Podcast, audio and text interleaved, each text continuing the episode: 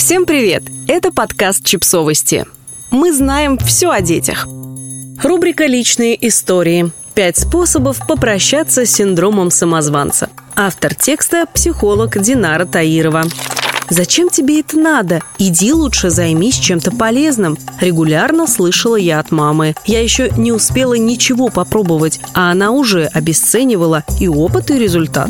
Если от ваших родителей критики и сравнения вы получали больше, чем искреннего интереса и поддержки, синдрому самозванца было на чем вырасти. Я верю в то, что если какому-то сценарию я научилась в опыте, отношениях, какие бы правильные слова я себе не говорила, ничего не изменится. Мозг им не поверит. Ему нужен новый опыт.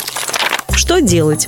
Понаблюдайте за тем, как у вас возникает интерес к чему-нибудь. Что вас может заинтересовать? Как быстро этот интерес вспыхивает и угасает? Интерес – база, на которую накладываются и знания, и умения, и навыки. Чем сильнее вы сможете на него опереться, тем легче будет переносить спады мотивации. Осознанно начните учиться чему-то новому с нуля в атмосфере, где много поддержки. Задача – создать себе опыт, где вы узнаете что-то новое, вам интересно, вы учитесь и вас поддерживают, независимо от ваших результатов. Кажется, что это нереально? Это возможно, поверьте мне.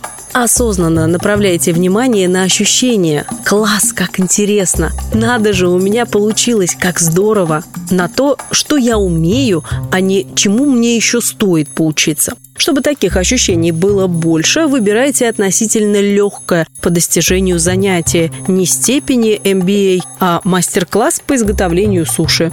Постепенно переносите этот опыт на деятельность, где вы хотите состояться.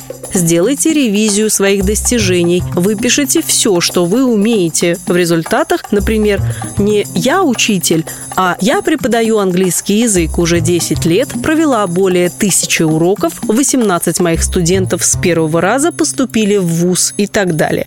В моменты, когда синдром самозванца берет над вами верх, перечитывайте эти достижения, проговаривайте их про себя или вслух. Признаюсь, я именно так и делаю. Особенно хорошо этот метод работает, когда достижения проговариваются вслух. В миг включается взрослое состояние.